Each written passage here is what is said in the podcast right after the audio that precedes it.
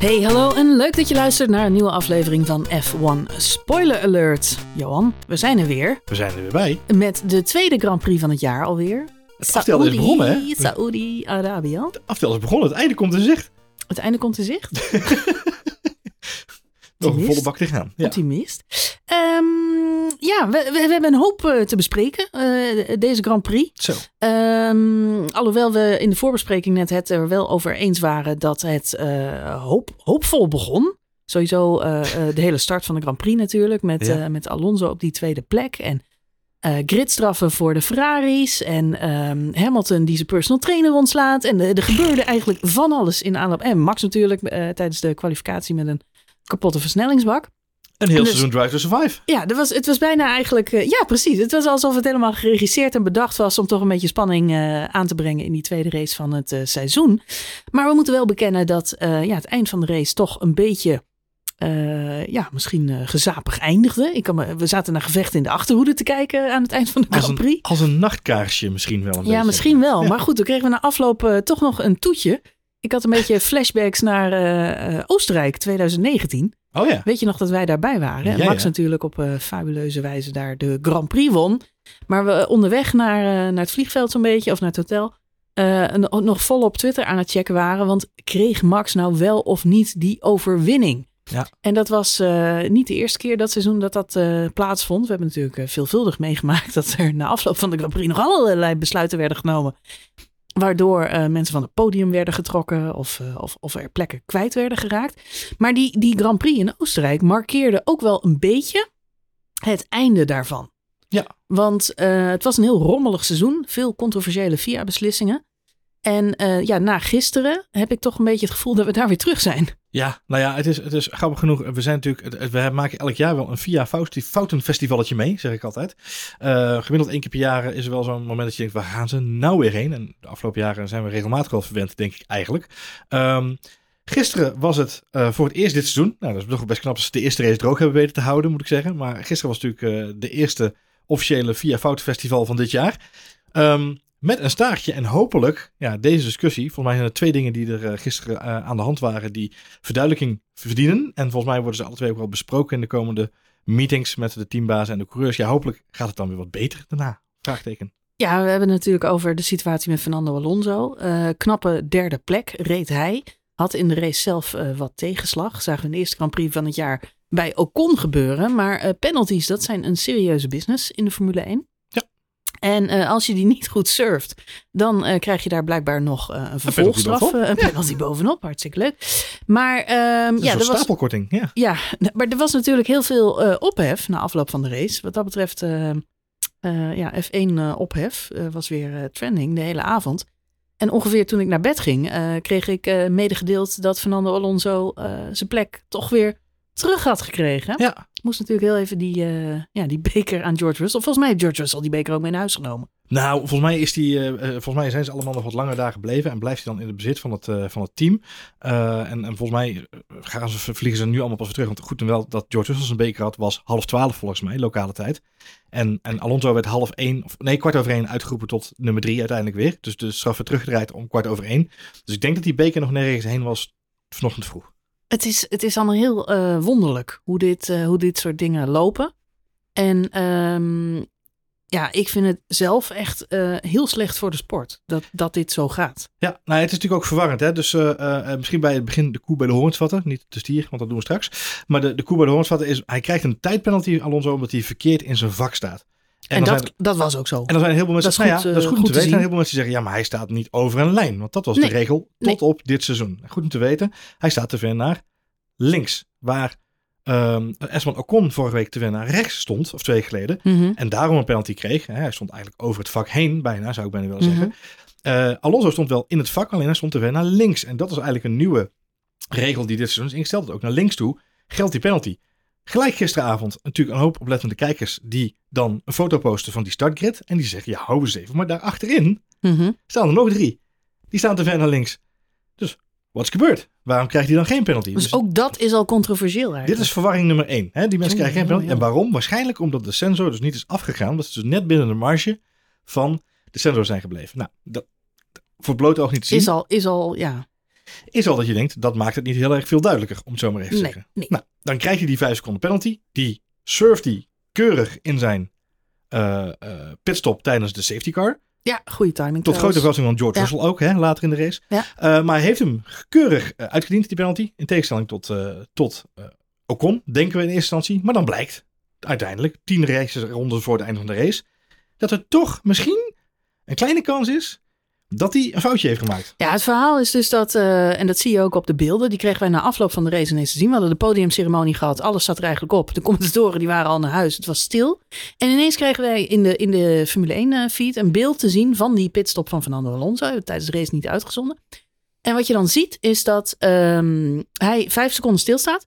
Eh, maar aan de voorkant eh, staat er een, een jackman klaar. Iemand Ja. met zo'n eh, heftige- zo- Zo'n lift. Ja. Eh, eh, en aan de achterkant ook. En wat je ziet is dat de man die aan de achterkant staat, dat ding tegen de auto aanrolt. Ja. En na afloop van de race wordt dus een ja, communicatiebericht de wereld uitgegaan. Dus helemaal na de podium, zeg maar, na alles.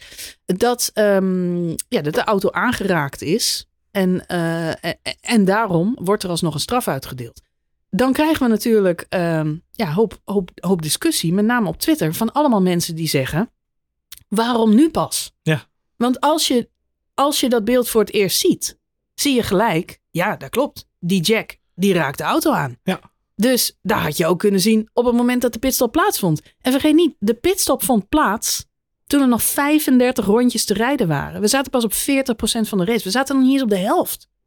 Dus als je op dat moment, en dat gebeurde in de beginfase van de wedstrijd natuurlijk ook al, omdat Alonso die eerste penalty kreeg van 5 seconden, krijgt hij vrij snel te horen van zijn engineer, reageert hij uiterst laconiek op. Zegt, nou, uh, prima, Ja. moet ik gewoon 5 seconden wegrijden. Dat is grappig, want wat zien we daarna gebeuren? Hij pakt natuurlijk de, de leiding direct bij de start van de race. Um, Perez zit achter hem en die, die, ja, het lijkt even alsof het zich settelt, want die, die rijdt hij eigenlijk uit DRS.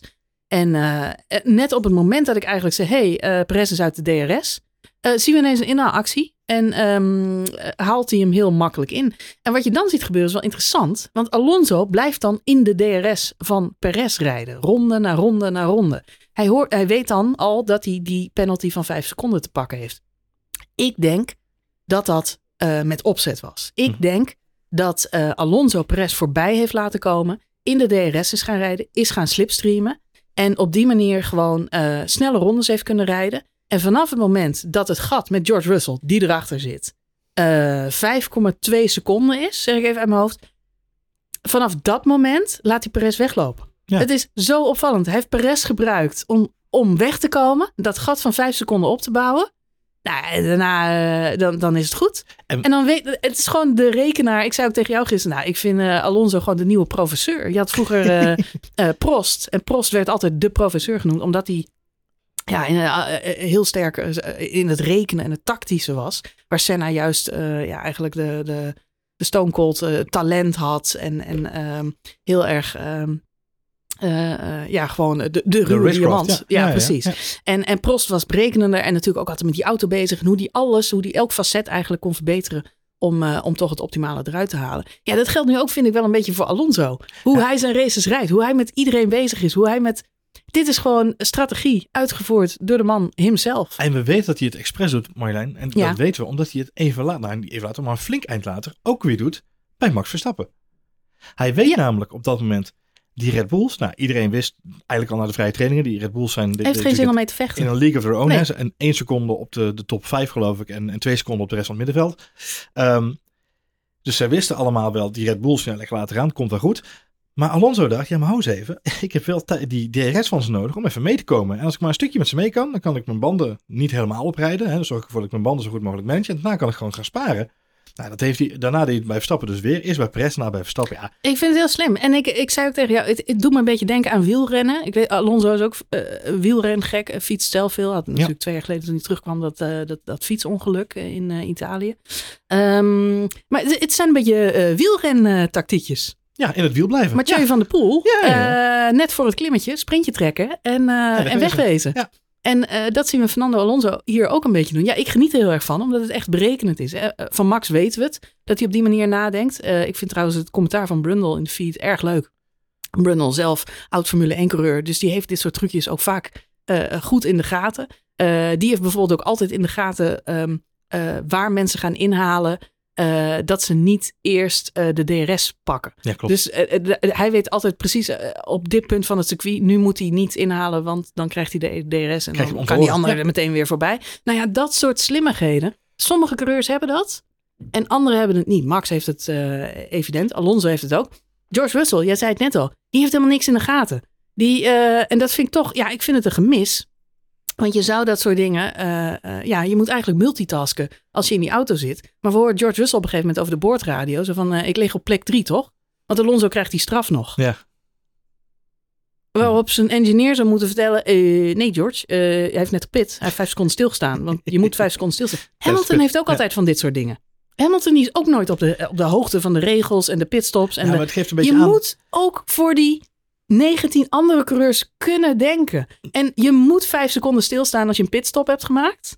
Dat, Dus dat weet dat je. weet je, dat is een regel. Hij is notabene de, de, de voorzitter van de Drivers Association. Als hij de regels niet uit zijn kopje kent, nou dan... eh, ik zou er eens op gaan studeren. Maar hij weet dat Alonso er binnen is geweest. Dan weet hij als het goed is dat hij die vijf seconden stil heeft moeten staan.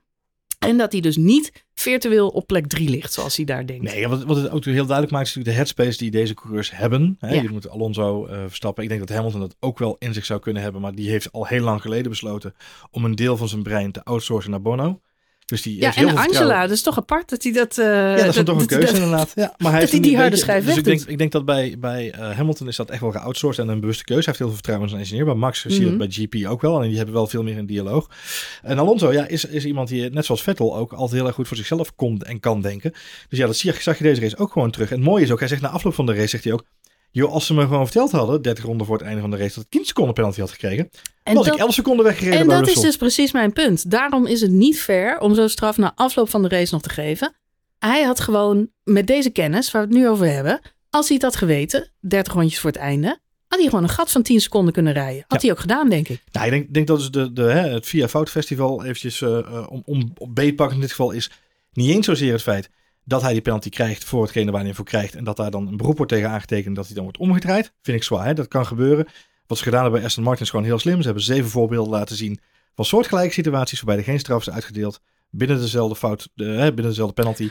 Dus En het blijkt dat er gewoon een fout in het, in het, in het rulebook staat. Want het staat juridisch dus niet correct omschreven. Nou, dus dat, is- omschreven. dat is gewoon hartstikke scherp eh, gespot van, van Aston Martin. Dus helemaal zwaar, helemaal prima. Dat is niet de fout van de FIA. De fout van de FIA in dit geval is dat ze een penalty uitdelen. Die is uitgedeeld door de steward op de baan. Er is een VAR die vanuit de, voor mij Genève of zo meekijkt ook naar alle beelden. Die ziet ook alle feedbeelden. Die maken samen een beslissing en die geven een penalty. Je kunt dan niet aan het eind van de wedstrijd terugkomen op een penalty. Jij zei gisteren zelf ook. Je kunt ook niet na een voetbalwedstrijd zeggen: Oh jongens, wacht even. Eh, stop. Nee, het is 0-0.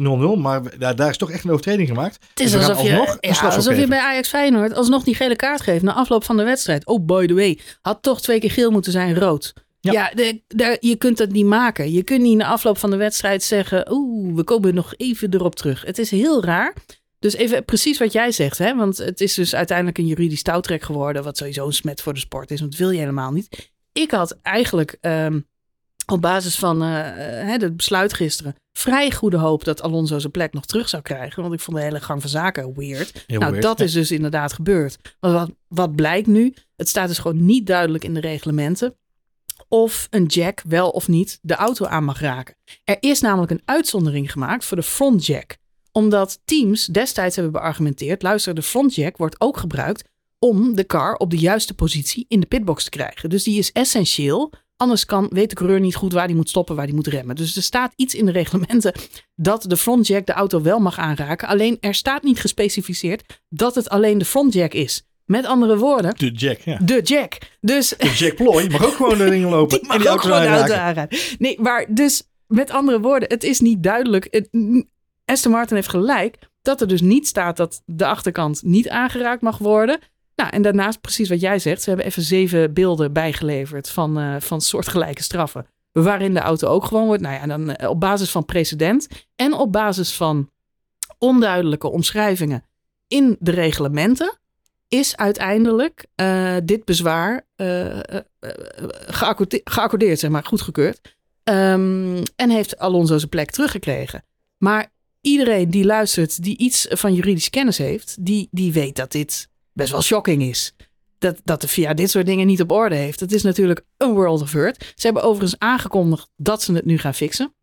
Ze hebben regelmatig meetings en eh, voor, voor deze week staat die dus nu op de agenda. Ja. Dat deze omschrijving duidelijker in het rulebook moet Nou ja. komen te staan. Toch hopelijk dat ze het gefixt hebben voor Australië. Want anders heb je dadelijk gewoon het hele team van Mercedes. Het hele pitstopteam van Mercedes heet gewoon Jack.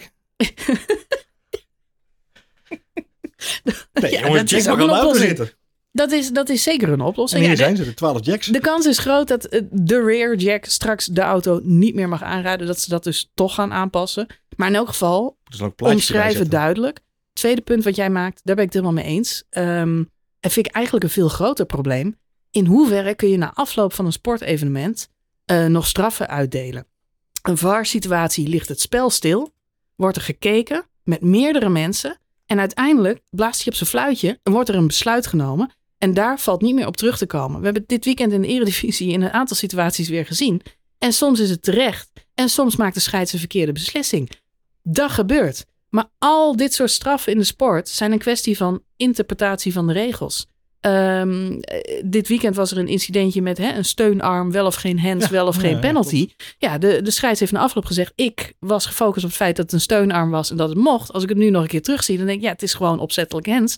Want de arm gaat een bepaalde kant op. Maar dat blijft interpretatie als de regels niet duidelijk zijn. Ja. Dus eh, wat mij betreft moeten ze daar ook eens naar kijken. Eh, straffen na afloop van de wedstrijd. In dit geval, lullig was het geweest voor Fernando Alonso. Want die had nog eh, kans gehad om los te eh, rijden. Ja. Lullig was het ook voor Mercedes en voor George Russell. Als die wel in hun gelijk hadden gestaan. En de hele podiumceremonie hadden gemist. Nee, klopt. Ehm, dus ja, Ja. dit, Ja, echt en- een en- bl- en- smet vind ik nu al op, eh, op het Formule 1 seizoen. Fix dit via. Echt serieus. En wa- wat, wat we ook gisteren al zeiden is, joh, als jij als team maar zoveel uur na een wedstrijd protest mag aantekenen tegen iets, en ook al ben je maar vijf minuten te laat, wordt het geseponeerd. Ja. Geldt hier hetzelfde. Als je niet zoveel uur, zoveel minuten na een, een beslissing erop terugkomt, kan het niet meer. Punt. Staat het gewoon klaar. Jij zei Voor mij is gisteren. het heel simpel. Nee, het is heel simpel. Jij zei trouwens gisteren nog iets anders. Want er zijn natuurlijk twee verschillende eh, organen die eh, met de Formule 1 te maken hebben. De FIA, dat is de overkoepelende autosportfederatie. Die eh, maakt de reglementen. Dat doen ze natuurlijk ook voor allerlei andere autosportklassen. Formule 2, Formule 3. Al die andere auto's. Die werken allemaal met, eh, met dezelfde regels in principe. Enkele aanscherpingen daarop voor, voor de Formule 1. En dan heb je de eigenaar van de Formule 1 zelf. Ja. Dat zijn twee verschillende instanties. Ehm, maar ik kan me wel voorstellen dat ze bij de Formule 1, de, ei- de- zeg maar de eigenaar van de sport, hier ook niet heel erg blij mee zijn. Dat de FIA er op deze manier zo'n zootje van maakt. Nee, het grote probleem is natuurlijk onderaan de streep dat ze er eh, kijkers mee afschrikken en, en af, eh, eh, Exact dat. afkeren. Dus dat, zeker in Amerika, zet- waar de sport al heel Ja. erg moeilijk is om uit te leggen. Kijk, Je ze- zet de tv uit, een uur later lees je op Twitter dat er iemand anders gewonnen heeft. Ja, en dan weer een paar uur later, dus volgende ochtend voor sommige mensen, Nou ja, lees je dus- dat er weer iemand dus, anders dus, het is frustrerend voor, voor de vaste kijkers sowieso al en ook voor de fans. Maar als je nu kijkt, eh, ze wil natuurlijk heel groot, graag publiek eh, aanspreken in Amerika. Ja, als je daar nu dit soort regels gaat proberen uit te leggen en dit soort eh eh, billentwisterij tot op 4,5 uur na een wedstrijd. Ja, mijn hemel joh, dat, dat is echt... Ja, daar krijg je niemand mee voor de buis, onderaan de streep. Kan gewoon niet. Goed, eh, Red Bull pakt een 1-2'tje, Johan. Eh, Ja. We hadden misschien niet anders Als je verwacht. het hebt over kijkers afschrikken en spanning. nou ja, nee, ja, weet ik niet. Eh, ik vond dat Max Verstappen ons allemaal een pleziertje deed door vanaf plek 15 te starten. Ja. Werd het toch een hele vermakelijke avond. Nieuwe petitie bij de Drivers Association bij George Russell vanaf volgende week is of Max Verstappen vanaf nu elke wedstrijd van de P10 mag beginnen. ja, extra gewicht. In ieder geval tot aan dat, eh, dat in ieder geval de eerste updates van de auto's eh, gebracht zijn. Reverse grid.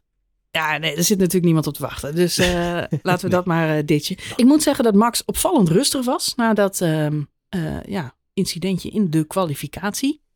In het interview na afloop zag je dat hij weliswaar op zaterdag ontspannen was. Maar na afloop van de race niet onaangedaan. Hij maakte er wel even een punt van dat eh, dit soort incidenten natuurlijk eh, niet eh, meer mochten gebeuren. Ik denk dat hij op zaterdag nog goede hoop had dat hij hem sowieso wel zou winnen. Mhm. En op zondag in de race merkte hij in de laatste paar rondjes toch dat dat lastig werd. Nou, Op een auto die net zo hard ging als hij. Nou, los van die auto net zo hard ging als hij. Ik denk dat hij terecht een punt aanstipte. Namelijk de betrouwbaarheid van de Red Bull. Want Mhm.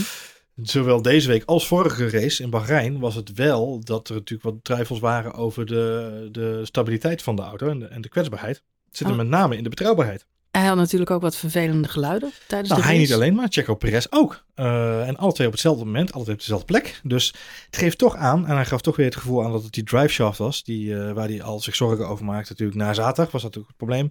Eh, uit voorzorg een aantal onderdelen vervangen. Nou, dan denk je toch dat het probleem is verholpen, maar dan komt op zondag dan toch weer dat probleem bovendrijven. Hij hoort toch weer dat geluid. En gek genoeg, enkele ronden later is Checo Perez ook. Ja, dat, terecht dat hij dat toch even aanstipt. Hij was natuurlijk vorig jaar ook heel scherp op eh, de betrouwbaarheid toen ze natuurlijk de eerste paar races, paar DNF's hadden. Ja, het is Verstappen natuurlijk eigen om dan ook nu weer te roepen, eh hey, luister even jongens, we moeten er wel bij blijven met z'n allen. En zo goed recht, denk ik. Nou ja, absoluut. De auto rijdt als een strijkijzer. En eh, meerdere coureurs eh, hebben dit weekend verklaard, eh, Hamilton onder andere, dat dit de snelste Formule 1 auto is die hij ooit heeft zien rijden. Ehm, tevens trouwens dat hij met zijn eigen auto niet zo'n goede relatie heeft op dit moment. Dus dat zegt eigenlijk alles. Maar is Lewis Hamilton even vergeten dat hij in 2020 in de meest dominante Mercedes zat van de Ja, afgelopen jaren. Maar Dat is heel ja. opmerkelijk. Maar goed, los van de, de, de, de, de ongekende snelheid van de Red Bulls, want die zitten natuurlijk wel in. Ehm, ja, technisch eh, eh, ja, zijn er wellicht toch wat eh, zwakke plekken. Ik merkte ook dat Max het toch wel een beetje rustiger aan ging doen in die laatste fase van de wedstrijd omdat hij zich hoorbaar zorgen maakte over de betrouwbaarheid van die versnellingsbak. Daar Ja. kan ik me ook iets bij voorstellen. Als je op zaterdag stil bent gevallen. Ehm, maar even los van de, de, de technische issues, rommelt het volgens mij toch ook wel een beetje binnen dat team. Dat kon je in de race wel een heel klein beetje merken, omdat Checo Perez natuurlijk ehm, een beetje gestrest over de boordradio te horen kreeg. Of eh, eigenlijk eh, zelf eh, vroeg van, hey, wordt er nog gevochten in deze race? Is dat de bedoeling dan? Nee toch? Zeker. Waarop zijn engineer zei, you're free to push. Waarop hij nog even wat snelste rondes eruit begon te persen. Omdat hij bang was dat Max Verstappen hem nog om de oren zou vliegen. Op dat moment lag hij ruim vijf seconden voor op Max Verstappen. Dat weet hij natuurlijk, dat ziet hij ook. Ehm, maar besluit dan wel om als een bezetene ja, zijn, eh, zijn overwinning eh, toch maar voor de zekerheid wel eh, veilig te stellen. Uiteindelijk, Max maakt er ook geen werk van, zullen we maar zeggen. Kan, kan door die issue komen. Maar pik nog wel even dat snelste rondje mee op het einde. Was Perez niet van op de hoogte. Hoort hij pas bij de persconferentie. Leuk, hè? informeert hij nog even naar bij Max. Beide mannen zijn ja, volgens mij wel gehaaid. En jij vertelde nog iets anders. En dat is dat eh Perez in de persconferentie en op Twitter ook eh, wat signaaltjes heeft afgegeven. Nou ja, kijk, Checo Perez weet natuurlijk twee dingen. Eén Ja. is, eh, het kampioenschap draait vooralsnog over om deze twee auto's. Dus Ja. het is Red Bull versus Red Bull. Ja. Voor de koppositie in het kampioenschap op dit moment. En tot op nadere orde, hè, totdat de eerste updates gaan verschijnen, zal het voorlopig nog wel even zo blijven, gezien de, de prestaties over twee circuits nu bekeken. En hij weet dat het team eh, nooit, maar dan ook nooit, zomaar Max Verstappen zal tegenspreken. Vanwege eh nader genoemde successen en, eh, en status van de coureur in dit geval. Ehm, dus dat gebeurde gisteren ook. En dat zag hij natuurlijk wel, eh, had hij natuurlijk een beetje van mijlenver kunnen zien aankomen. Hij was daar een beetje naïef in, denk ik, in, eh, in de cockpit. Eh, dacht dat hij lekker kon gaan cruisen. En vervolgens ging Max natuurlijk nog even met die snelste ronde er vandoor. Omdat Max Verstappen nou eenmaal Max Verstappen is. Want Max Verstappen krijgt wel te horen, we maken ons geen zorgen over de snelste ronde. Maar Max Verstappen maakt zich daar wel zorgen over. En die willen we Mhm. gewoon hebben, punt. Christian Horner heeft dat in de afloop ook gezegd. Hè? We kunnen, ja, Max is Max. Dus eh, zodra hij die kans ziet en hij ruikt hem, dan gaat hij. En Checo wilde nog wel in de laatste twee rondes, maar die had gewoon de banden niet meer. En het, eh, het lukte hem gewoon niet. Kijk, Checo heeft echt op, op kracht heeft hij Max Verstappen op afstand gehouden gisteren. Alleen dat kost Mhm. natuurlijk wel meer van zijn auto onderaan de streep. Ondanks het dat hij in vrije lucht rijdt. Dus ja, dat, dat is natuurlijk de situatie die zich voordeed. Vervolgens in de persconferentie eh, eh, heeft hij in, in, hè, naar, de, naar het internationale journaal laten weten... Ja, dat hij toch wel graag wilde dat Red Bull nog even intern zou gaan onderzoeken wat hij nou mis was gegaan. Want hij had toch andere informatie te horen gekregen dan Max Verstappen. Ja, dat vond hij toch niet zo heel erg handig. Want hij vond het toch wel belangrijk dat eh, beide coureurs dezelfde informatie kregen. En het andere wat opviel is dat hij in de late uurtjes van de nacht... heeft hij een eh, keurige Spaanstalige, of Mexicaanse, maar dat is Spaans in dit geval... eh, tweet de wereld ingeslingerd. eh, waarin hij een heel verhaal ophield over het feit dat hij zo trots was op de prestaties. En we blijven knokken met elkaar. En ik ga voor het kampioenschap. Uitroepteken. Die tweet was binnen anderhalf minuut weer verwijderd. Een aantal oplettende mensen hebben hem wel voorbij zien komen. Ehm, eh, en vervolgens is diezelfde post nog een keer geplaatst, alleen zonder dat laatste zinnetje. Dus met andere woorden, hetzelfde verhaal. We blijven vechten, we move on, we gaan door naar de volgende wedstrijd. Maar het zinnetje, ik ga voor het kampioenschap, was verwijderd. En dat geeft toch een beetje aan dat hij eh, zijn interne aspiraties ook een beetje aan het Hey, en modereren dit, is. dit is geen fake nieuws, hè? Je hebt dit gecheckt. Ik heb het gecheckt. Er zijn door, door diverse nationale media, internationale media hierover geschreven vanochtend. Ja, Jongen, jongen, jongen, jongen. ik kan helaas niet in de deleted tweets kijken. Dat is, eh, ik heb Elon wel gemaild. Dan kan ik even in de deleted tweets kijken, maar dat kon helaas niet. Nee. De handschoenen zijn uit, zeggen ze in Engeland. Ja, Voor zolang het duurt. En voor zover het kan.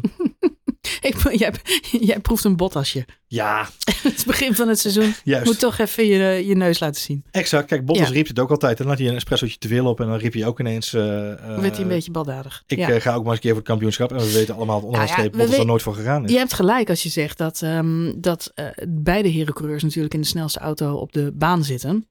En in deze race, ehm, op, op, op pure snelheid, in die eindfase van de wedstrijd, ja, dan zijn ze redelijk aan elkaar gewaagd.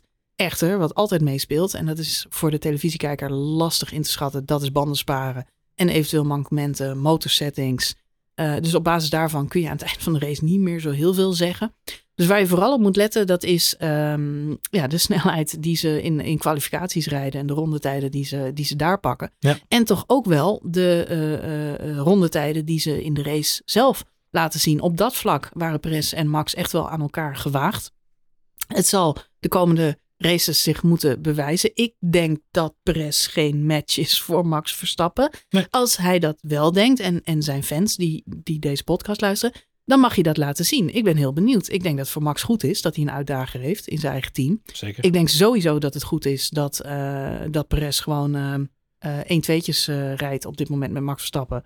En, eh, en niet meer eh, om plek 4, 5 en 6 aan het eh, vechten is. Wat drie jaar geleden natuurlijk nog wel aan de hand was. Dus op zich allemaal goede ontwikkelingen. Nu moet hij het waar gaan maken. Eh, Dezelfde soort situatie speelt zich eigenlijk in elk team af, elk jaar, in, in deze fase van, eh, van, van het toernooi. Ehm, en eh, nou, neem een Ferrari, waar natuurlijk ook eh, Carlos Sainz heel graag eh, ja, op gelijke hoogte wil worden gezien als Charles Leclerc. Ja. Echter, als je naar de rondetijden kijkt van de beide heren coureurs, ja, dan is Charles Leclerc vaak gewoon Carlos Sainz de baas. Ja. En dan heb ik het niet over eh, eh, een paar honderdste, maar eh, vier, vijf tiende Ja. over het algemeen. Dus als Carlos Sainz dingen wil, als Checo Perez dingen wil, en eh, als in dit geval bij Mercedes Lewis Hamilton eh, dingen wil, ja, dan zullen ze wel eh, af en toe die teamgenoot moeten gaan verslaan op pure wilskracht en talent. Ik vind het wel prachtig om te volgen. Ook eh, online natuurlijk veel discussie over het feit dat eh Perez dan die verkeerde informatie zou krijgen. Zijn, zijn fanbase, met name natuurlijk in, in Mexico, enorm groot. En veel internationale fans klagen dan over het feit dat het dan zo uitgespeeld wordt. Dan denk ik bij mezelf, ja, ik snap het wel. Kijk, Christian Horner die heeft gewoon gezegd, we vechten eh 1-2, we mogen er gewoon voor gaan met z'n tweeën. Want we zijn met z'n tweeën en we gaan er gewoon voor. En als het andersom was geweest, dan had iedereen gezegd, oh, waarom krijgt Perez nou door dat het niet mag aanvallen? Want als, eh, stel dat ze nu wel gezegd hadden van, hey Max, eh, back off en eh, laat Perez maar wegrijden. Nou, dan was iedereen nu tevreden geweest. Maar de volgende keer als het bij Max Stappen zo gebeurt, dan zegt iedereen, oh, Max Stappen wordt in bescherming genomen. Denk ja, het is vanuit Red Bull heel logisch dat ze zelf weer laten knoppen. Nee, ik denk dat het eh, vanuit Red Bull dat er ook niet echt stress is over deze situatie. Enige gezonde competitie houdt Max Verstappen ook scherp. Eens. Eh, dus het is alleen maar in het voordeel van het team. Ze moeten elkaar alleen niet van de baan gaan rijden. Nee. En eh, ze zullen net als wij het even aankijken. En als Perez dingen wil, dan zal hij het moeten laten zien. Maar ja, goed, stratencircuit Perez is een ander verhaal dan normale circuit Perez. we zitten Dus, wel eh, nu, ja, we komen veel stratencircuits aan de komende maanden. Ja, Dus eh, We gaan het meemaken. in Monaco zal het spannend worden tussen die twee. Ja, dat denk ik ook inderdaad. Ja, mits dan het niet het rest van het veld ook alweer wat meer bijgetrokken is. Maar dat zal misschien wel te snel zijn. Ja. Dat is misschien eh kort dag. Ja, bij Mercedes, eh, om dan nog even de sprongetje naar de andere teams te maken. Bij Mercedes is het ook geen koek en ei. Ik merk toch eh, enige frictie tussen de heer Lewis Hamilton en de rest van het team. Eh, voor het weekend werd natuurlijk bekend dat hij Angela eh, de deur uit heeft gezet. Ja, Eh, vaste, vaste waarde in de paddock. nou, dat leek heel erg uh, gushy koek gushy en ei. Ja, dat goede is zijn gegaan. zijn personal assistant en slash fysiotherapeut geweest de afgelopen zeven seizoenen. Bij bijna alle wereldkampioenschappen van, van Hamilton erbij geweest. Ja, onmisbaar. We, kennen haar allemaal eh, heel goed. En eh, nu is ze exit, hebben ze in een eh, gezamenlijke statement laten weten. Maar ook tussen Toto Wolff en Hamilton vind ik het een beetje schuren op dit moment. Eh, Toto Wolff heeft in een interview laten weten dat hij jammer vindt dat Angela weg is. Omdat hij haar echt als een, teammember zag. Maar dat hij de beslissing van Hamilton respecteert. Daarmee ja, dropt hij eigenlijk het nieuws dat dit Hamiltons beslissing was. Ja. En niet eh, eh, Angela die Nee, dat ik. iets anders het, wilde het leek doen. in de pers allemaal zo heel erg in ja, het leek allemaal, en, eh, nieuwe ja precies, weder- wederzijds instemmen. Maar, maar mooi niet dus. nee, het is toch een harde break-up geweest. Mm. Ehm, en daarnaast heeft Toto Wolff eh, gezegd: joh, ik snap best wel dat Hamilton nog een keer wereldkampioen wil worden. En als wij hem die auto niet kunnen geven, dan snap ik heel goed dat hij eh, op termijn elders gaat kijken. Eh, op dit moment eh, zou dat niet aan de orde zijn, maar ik kan het wel heel goed begrijpen. Functie elders. functie elders. Dus dat is Hmm. toch ook een beetje Wolf die de deur openzet van meneer Hamilton. Als u het niet bevalt. Daar is het gat van de deur. Ja, Hamilton heeft er natuurlijk zelf heel negatief uitgelaten. Het is geen fijne auto. Het is dramatisch, om het maar zo te zeggen. Ja. En, en, en George Russell Pak maakt daar gewoon bijna ja, podia mee nu. ja, die is er natuurlijk ook wel een beetje de baas op dit moment. Ja, dat is denk ik wel het zorgwekkende van deze situatie. Ook om het feit dat Lewis Hamilton zijn contract afloopt aan het einde van dit seizoen. Dus Pittig. hij een free agent is aan het einde van dit jaar. Pittig. Aan hem de keus. Ja, Ferrari zal toch ook niet eh, bovenaan zijn wensenlijstje staan, denk ik, op dit moment. Nee, plus het feit dat Ferrari alles weer de coureurs tot 2025 heeft vastliggen. Dat is ook een eh, bijkomend probleem. Dus dan Ja. kan hij testcoureur Ja, worden ja, bij Ferrari. Dat zal hij ook niet willen, denk ik. Hooguit eh, dat eh, Lawrence Stroll nog weer eh, een, eh, een zak geld op tafel zet. Ja, en dan... Ja, waar en waar laat die Lance eh, dan? Boven op de achtervleugel. Ah, Lens die blijft zitten waar die zit. Ja, maar dan ja, is eh, de, de ene wereldkampioen weer ingewisseld voor de volgende wereldkampioen. Ik eh, vrees met grote vrees voor Fernando Alonso. Ik hoop dat Fernando Alonso, zoals hij vorig jaar bekend heeft gemaakt, inderdaad een meerjarige deal heeft getekend. Ja, het moeilijke van deze situatie is dat 2025 en 2026 zijn de jaren waarin er ook nieuwe teams bij mogen gaan komen. En op dit moment, volgens meerdere autosportsites en automedia, staan natuurlijk een aantal teams in de etalage. Waaronder Mercedes, waaronder Aston Martin, waaronder Alfa Tauri. Dus je weet niet zo heel erg goed. Kijk, het zou natuurlijk voor Hamilton uh, verstandig zijn als hij nog één of twee jaar, stel dat hij langer door zou willen in de sport, hè, dat hij nog één of twee jaartjes uitzinkt bij een team naar keus. En dan eens even rustig zijn lichtje laat schijnen op seizoen 2025 en 2026. Want dan zijn er ook een aantal nieuwe teams die er in de sport zullen gaan, uh, gaan toetreden. Misschien is het voor Hamilton net als voor Vettel en Alonso wel goed om even een sabbatical te nemen. Ja, waarom niet? Nou, Zou ja, ook zomaar kunnen, ja. Als je ziet hoeveel goed het Alonso gedaan Maar heeft. ik ben wel een beetje, kijk, hetzelfde heb ik met Vettel, hetzelfde heb ik met Hamilton ook. Als hij, als hij een sabbatical neemt, ben ik Mhm. bang dat hij niet terugkeert. Want die man heeft zoveel te doen buiten zijn autosportcarrière om. Ze zijn niet allemaal Mika Hakkinen. Nee, maar hij houdt zich met zoveel dingen bezig. terugkomen.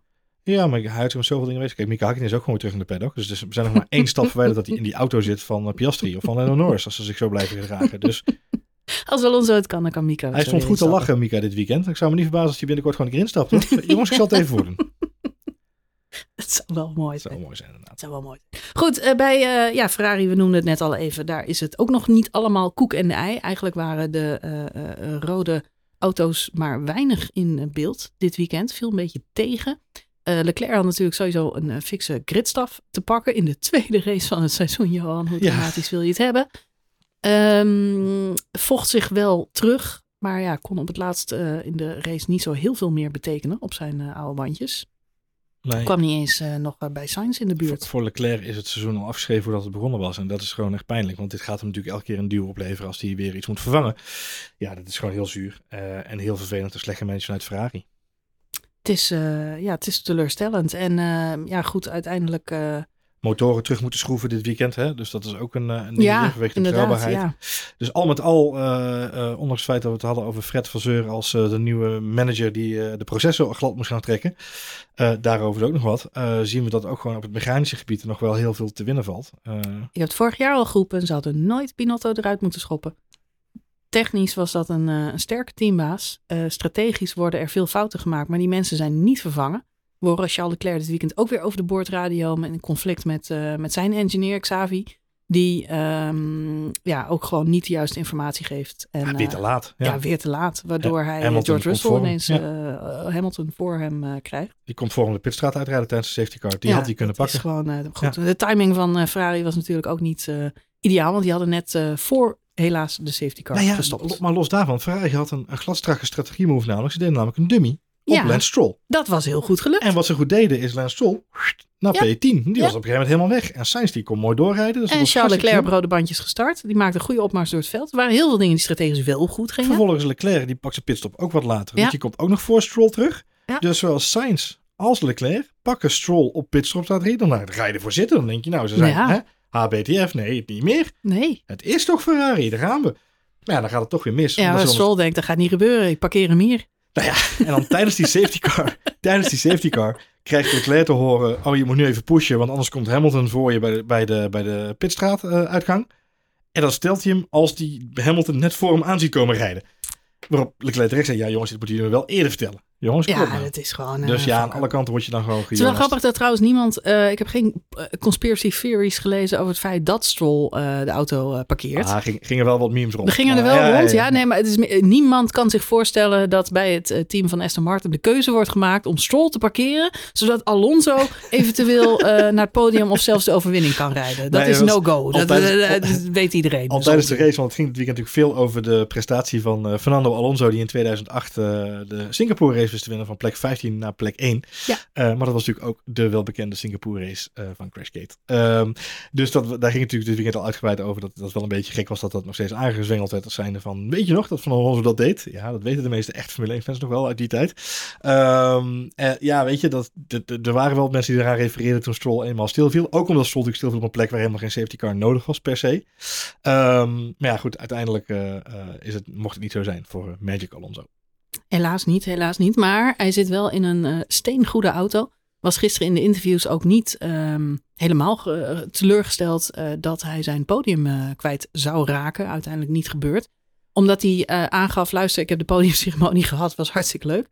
Ehm, en buiten dat, het verschil met plek 3 en 4 is maar drie puntjes. En ik ben gewoon ontzettend blij, ontzettend blij dat ik in zo'n goede auto rijd. Het straalt ook van zijn gezicht af.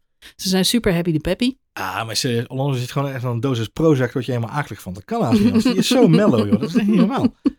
Dat, echt, dat gaat. Dat, dit dit het is kan. de tweede race van het seizoen, joh. Ja, maar het dit bouwt op, hè. Dit bouwt op. Als het straks... Kijk, dit is allemaal leuk en aardig. Twee goede resultaten. Twee En straks moet die Stroll voorbij laten gaan, dan is het niet meer leuk. Eh, Juist. Wanneer, wordt het, wanneer gaat het schuren? En hoe gaat het dan gaat vast nog schuren en vast nog ploffen, joh. Maar vooralsnog gaat het tijd? eerst schuren bij Mercedes. Want ehm, de motorleverancier Mercedes heeft al bekendgemaakt dat eh, als eh, het team Mercedes niet wat harder zijn best gaat doen en het team Aston Martin beter blijft performen, de motoren, eh, de goede motoren, ook richting Aston Martin eh, zullen gaan. En eigenlijk het team van Aston Martin voorkeurspositie Ja. krijgt Maar in de updates. Deze, deze was natuurlijk, ging vorige week rond. En, eh, en op zich hartstikke mooi nieuwsfeitje. Behalve het feit dat de motoren natuurlijk stil liggen. Er wordt niet meer aan de motoren ontwikkeld. Dus dan gaat het om enkele minimale mini-pk's die er... want de motoren worden met de hand in elkaar gezet. Dus dan gaat het om mini... Mini eh, eh, verbeteringen die te plaatsvinden. Een paar schroefjes. Ehm, ja, een paar schroefjes die net wat beter aangedraaid zijn of niet. Eh, Mm. Dus dat zijn dan de verschillen waar je het over praat. En dan zijn er nog steeds A-labels en B-labels. Mhm. Ehm, wat ik me al wel afvroeg, ook toen deze discussie zich rondging in onze Telegram-groep, vroeg ik me ook al af in hoeverre Mercedes niet al voordat de regels werden vastgelegd, heeft vastbesloten van oké, we maken een leverancierspakketje met regels en we maken een Mercedes pakketje voor ons team. En die twee liggen nu vast. Dus we hebben een leveranciersversie en we hebben een vaste. En dan kunnen ze überhaupt niet uitwisselen, want het, er staat gewoon in de reglementen nu. Aston Martin heeft deze motor met deze specificaties. Dus ja, ik weet niet in hoeverre dat echt bewaarheid kan worden. Dat eh, valt allemaal nog te bezien. Maar het zijn natuurlijk wel ehm, ja, eh, signaal, prikkelende signalen voor dit seizoen. Of zoals iemand gisteren op Twitter zei, als je de Red Bulls niet mee zou rekenen, zou het echt een ontzettend spannend Formule 1 seizoen zijn. Ja, op ik denk moment. gewoon van de stand af vanaf nu. Zo Hm? voorlopig. Ja, graag. Wat? Geven we gewoon even weg in de wegknipt, dat je Ja. ze niet meer mee. Ja, Ja, op zich eh, prima. Wel leuk. Kunnen Moeten we, niet op 15e plek starten, want dan ga je alsnog zitten. Misschien kijken. moeten we een, eh, een, een, een, een, spoiler alert branded eh, plakbandje maken. Wat we dan aan mensen opsturen. En dan kunnen ze dat op de tv over de balk heen plakken. Bovenin. Dat dan, dat dan Max en, en Perez dat je die niet ziet. En Dat dan je, de dat rest je de Red Bulls gewoon, gewoon even... Ja, is, eh, absolute mogelijkheid. Wordt alleen lastig als ze zo van achteruit moeten beginnen. Maar goed, dat is het. Ja, dan, is, dan zijn ze alsnog de, de gaan maken. Dat is mijn punt. maar goed, eh, nee, ja, er gebeurt eh, genoeg. We kunnen het nog even hebben over, over, over McLaren. Die natuurlijk weer heel eh, teleurstellend reden. Volgens mij Lennon Norris echt zijn slechtste raceweekend ooit. Denk Zou zomaar kunnen inderdaad, ja. Ja. Piastri is hem natuurlijk eh, ja, ook in de race eh, deze keer weer de baas. ja. Eh, dan moet ik wel zeggen dat hij een beetje eh, pech had in de, in de race zelf. Omdat hij eh, eh, geraakt wordt door de breeze van Piastri. En Ja. daardoor ook een pitstop moet maken en terugvalt naar de laatste plek. Ja. Eh, maar in de kwalificatie maakt hij wel zelf een fout. Toucheert daar de muur. Overigens, er werd eh, verwacht dat we veel safety car situaties zouden hebben. Ik zei vooraf tegen jou, Latifi rijdt niet meer mee, Mick Schumacher rijdt niet meer mee, Mazepin rijdt niet meer mee. Nee. Ik denk dat het wel eens mee zou kunnen vallen. Ja. Heb ik toch gelijk gekregen, Johan? Ja, eentje waar. Zijn we van de brokkenpiloten af? Nou ja, Logan Sargent was natuurlijk wel een, eh, een, eh, een opvallende in de kwalificatie dit keer. Die had natuurlijk het Latifi-pak even aangedaan tijdens de kwalie. Maar voor de rest hebben we nog geen hele gekke dingen Het valt reuze mee, hè? We hebben geen eh, echte net begonnen, rondrijden. Ja, dat weet ik, maar... Overigens wel heel leuk. Je, Maar- je, ja. je hebt het over, over debris. Ja. En, en Siri op mijn telefoon heeft dingen op op Nick de Vries. Dus dat, die boordradio, Ja, Ja, dat blijft gewoon een Die ding. boordradio van, eh van, Sainz is toch niet zo heel ja, gek inderdaad. Ja. Debris, Ja, debris. jij zegt debris en hier staat hier weer de Vries. En dan krijg je niet eens Franse kaartjes te zien. Maar goed. Een, eh, een verbastering. Goed, ehm, heb jij nog eh, toevoegingen aan deze race? Dingen die jij... Nee, ik kijk heel erg uit naar de volgende race. En eh, eh, ik vind Jeddah... Australië. Ik vind Jeddah steeds leuker worden. Ik, ik moet zeggen, ik vind het nog steeds geen leuke plek om te zijn. Hè, Saudi-Arabië blijft natuurlijk een, een, moeilijke plek om te verdedigen vanuit politiek-menselijk oogpunt. Maar de baan zelf levert wel spektakel op. Ik denk dat ik de auto's nergens zo snel zoveel gekke dingen zie doen als hier. Ehm, en dat, dat is steeds aantrekkelijker geworden de afgelopen jaren. Eh, de DRS-chicken waar we het over gehad hebben. Hè? Dus eh, wie gaat als eerste door de DRS-poort heen en wie gaat vol op de rem omdat hij niet de DRS wil weggeven. Dat soort dingetjes eh, hebben we dit jaar bijvoorbeeld helemaal niet gezien. Behalve dat Max en, en, en ook Leclerc en andere mensen daar heel slim mee omgingen. Dus, maar wel blij dat hij achter ons is en dat we nu weer naar de andere circuits toe kunnen. Dus dat is ja, op naar Australië. Inderdaad. We gaan naar Australië inderdaad. Dus zoals Christian Horner na afloop gisteren zei. het is lang geleden dat we daar gewonnen hebben met Red Ja, Bull. dat is inderdaad een tijd geleden. Dus eh, we maken ons daar niet per se heel zenuwachtig voor. Maar we hopen wel dat het een keertje mee zit. ja, dat zou op zich mooi zijn. Dat, eh, ik ben heel benieuwd. Ik ook. Twee weken toch? Ja. Ja, we hebben even een break. We gaan er met Louis in de sirene heen, hoor ik net. Ja, precies. Hey, eh, mocht je willen reageren, dan kan dat in de Telegram app. Die is weer eh, live en eh, kicking. Was die in de windstop ook wel, maar nu gaat het los. I- Iedereen is lekker bezig. Ja, ehm, dus join ons vooral daar in de chat als je zin hebt. Formule 1 eh, Twitter bestaat ook nog steeds. Ja, F1 Spoiler Alert. En op Zeker. Instagram zijn we te vinden. en op Instagram ook te vinden. En op Facebook ook, En op Facebook ook als nog. we inloggen. En LinkedIn, LinkedIn. als je zakelijk wil connecten. Als je zakelijk wil connecten voor eh sponsordeals, ja, zeker. Dat kan ook. Eh, heel erg bedankt voor het luisteren. Heel erg graag tot de volgende aflevering van F1 Spoiler Alert.